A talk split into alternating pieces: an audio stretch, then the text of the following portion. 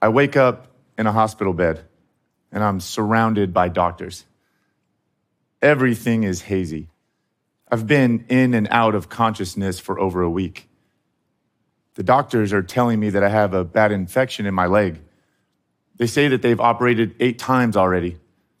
They say that at one point, my fever spiked and my immune system started attacking my body. I went septic and almost died. And then one of the doctors says this, "As we speak, flesh-eating bacteria is crawling up your leg. It's getting closer to your vital organs every minute." Good morning to you too, doctor. Let me back up. I'm a professional football player. I played quarterback. And 2 weeks earlier, 2 defenders, almost 500 pounds of muscle, crushed me at the same time. It sounds scary, but honestly, it's pretty normal in my line of work. This time, though, my leg was bending where it shouldn't.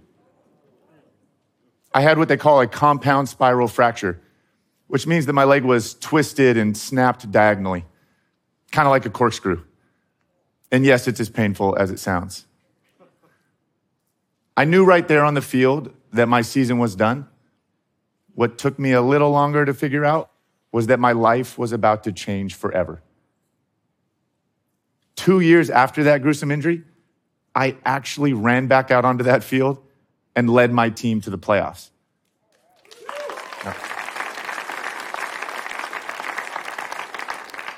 But what I want to talk about today isn't some rousing comeback story where the crowd chants my name. I want to talk about the stuff that happens out of you, the stuff that athletes like me don't want to discuss because we think it makes us look weak. I want to talk about fear, anxiety, and self-doubt. Because if I wanted to really fully recover from my injury, I didn't just need to learn to walk and run again. I also needed something to run towards, something to live for. After that first hazy conversation, in order to save my leg, the doctors actually removed part of my good thigh and reattached it to my busted up leg. Now, they didn't know if the muscle would take, so after the surgery, every hour, the doctors and nurses would come in, unwrap the wound, apply a gel, and search for a heartbeat in the muscle. Every time, I would make them put up this big white sheet to block my vision, because from what I could tell, it wasn't a pretty sight. My leg was essentially a giant open wound. When the doctors and nurses were back there, my wife would be back there with them, trying to cheer me up. "It looks so good. Babe, it's so cool." There was no way she was going to get me to look down there. The truth is, I couldn't bear to. Not because I couldn't stomach it, but because I couldn't accept what had happened to me. This went on for months. At the time, I was wheelchair bound. At home, my wife had to be there for me every second of the day, even helping me to go to the bathroom. I spent most of my days sitting propped up on the couch, just thinking, was I ever gonna walk again? Play catch with my kids again? Wrestle with them on the living room floor? All this for a stupid, meaningless game? To that point, my life had been so big, so full of possibility. But now, it all seemed to be spiraling down, like that fracture in my leg. And I'll be honest, this wasn't the first time that my mind had been twisted up like that. Let me tell you how my career started. I was this nothing college recruit.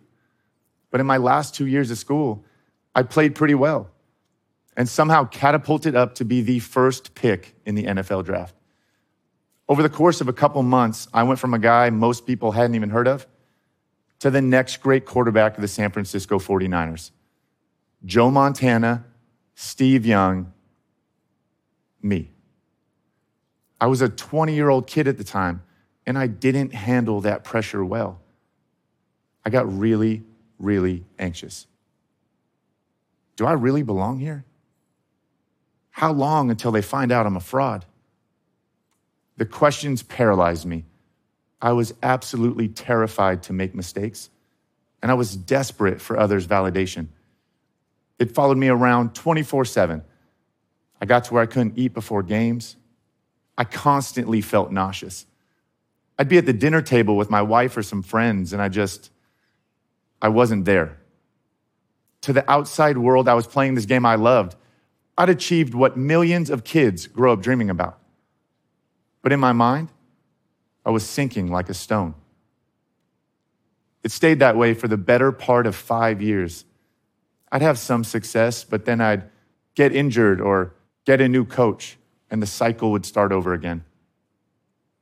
And then I got two key pieces of advice. The first came in the form of a guy named Jim Harbaugh. He was my coach at the time. Now, what's best about Coach Harbaugh is he simply does not care what other people think about him. He couldn't be more comfortable in his pleated khakis and tucked-in sweatshirt. Now, Coach Harbaugh used to tell the team this same thing right before we would take the field on game day. He would say, play as hard as you can, as fast as you can, for as long as you can, and don't worry. Don't worry. It sounds simple, and it is, but I guess I didn't really believe it was possible until it came from somebody that I trusted. Around the same time, I had a teammate named Blake Costanzo. Blake was a linebacker who was a little nuts. Before games, he would run around the locker room and he would get in everybody's face. And he'd ask, are you going to live today? I'm going to live today. Are you? At first, I didn't get it. But then he started to win me over. He was a guy who approached the game in the exact opposite way that I did. He was taking the challenge head on. He was fully present, right in the moment, right in my face. Just live. These ideas were a counterweight to all my doubts. And wouldn't you know it? I started playing better, started having fun again, and we started winning.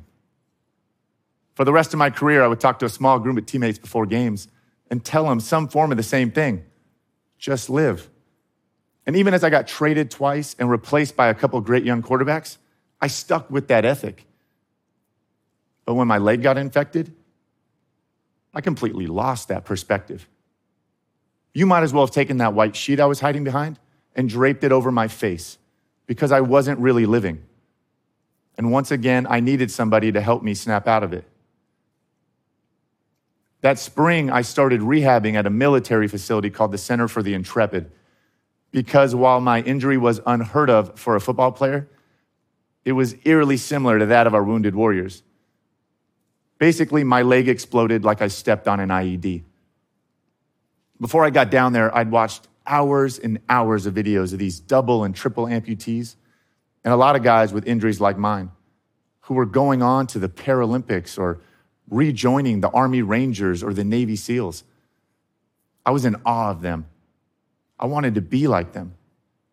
But one of my PTs, Johnny Owens, made sure I knew right away it wasn't going to be easy to get back on my feet. Literally. The first day I was down there, I was doing a balance exercise in my good leg, and he just shoved me right in the chest. Come on, Alex. Then he shoved me again. Come on, you can do better than that. Then he did something that changed my recovery completely. He handed me a football. You see, after spending years and years of my life with a football in my hands, I hadn't touched one for months since my injury. It was like reattaching a lost limb. He told me to throw from one knee. I zipped one to him, a better kind of spiral. From that point on, if you put a ball in my hands, I felt stronger. I did my exercises better. I can't explain it, but I felt lighter. I felt alive. After that first visit, I felt like I had permission to dream again. I thought about getting back out onto the field. If I make it back, great. If I don't, who cares? At least I was living for something. And that's the mentality that carried me through my recovery. Through numerous setbacks, both physically and mentally, I eventually got cleared by the doctors. I actually made the roster. And then, 693 days after my injury, I got the call to put on my helmet and take my first snap in a game. Now, I wish I could tell you that the crowd went wild. but there was basically nobody there because of COVID.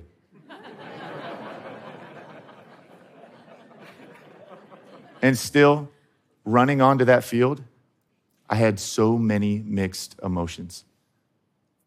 What a rush. But to be honest, I was absolutely terrified. Practice was one thing, but a real game? Was my leg going to hold up? I found out on the third snap when this huge defender launched himself onto my back. I tried to take a few steps, but I went down. It's still the most liberating feeling in my life, getting back up, knowing that I'm okay. I'm proud that I made it back out onto the field, but I'm more proud of what got me there. Not the physical journey, but the mental one. I've learned that so much of the anxiety that holds us back in life, it's self-inflicted. We make it worse on ourselves. And it's okay if we need somebody to help us snap out of it. For me, that was my wife, a military guy, a maniac linebacker, or an eccentric coach. They taught me that I had to see my fears for what they are. And that's why, looking back, I know that my recovery didn't actually start when Johnny shoved me in the chest. First, I had to pull back that white sheet. For weeks and weeks, I'd been hearing my wife tell me how great it looked. She helped me get to that point. I was ready. And when I finally did it, it looked way worse than I'd expected. What I saw was not cool. It was grotesque, mangled and deformed, all kinds of purple and blue and red. Fair warning, these pictures are a little graphic, but my leg went from this, the black is the dead tissue, to this, and this, and this, before it could get rebuilt. But I saw my leg for what it was, and it was mine. These days, I've come a long way with this guy.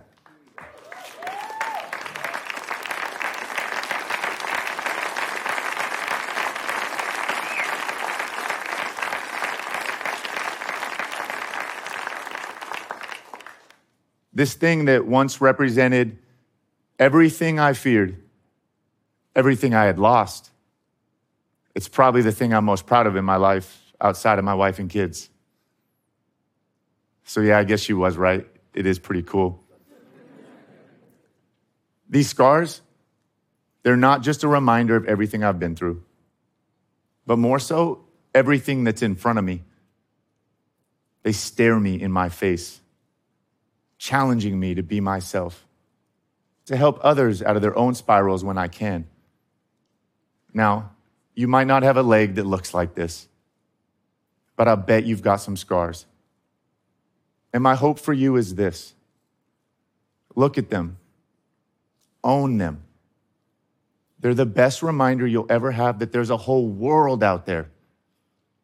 And we've got a whole lot of living left to do. Thank you.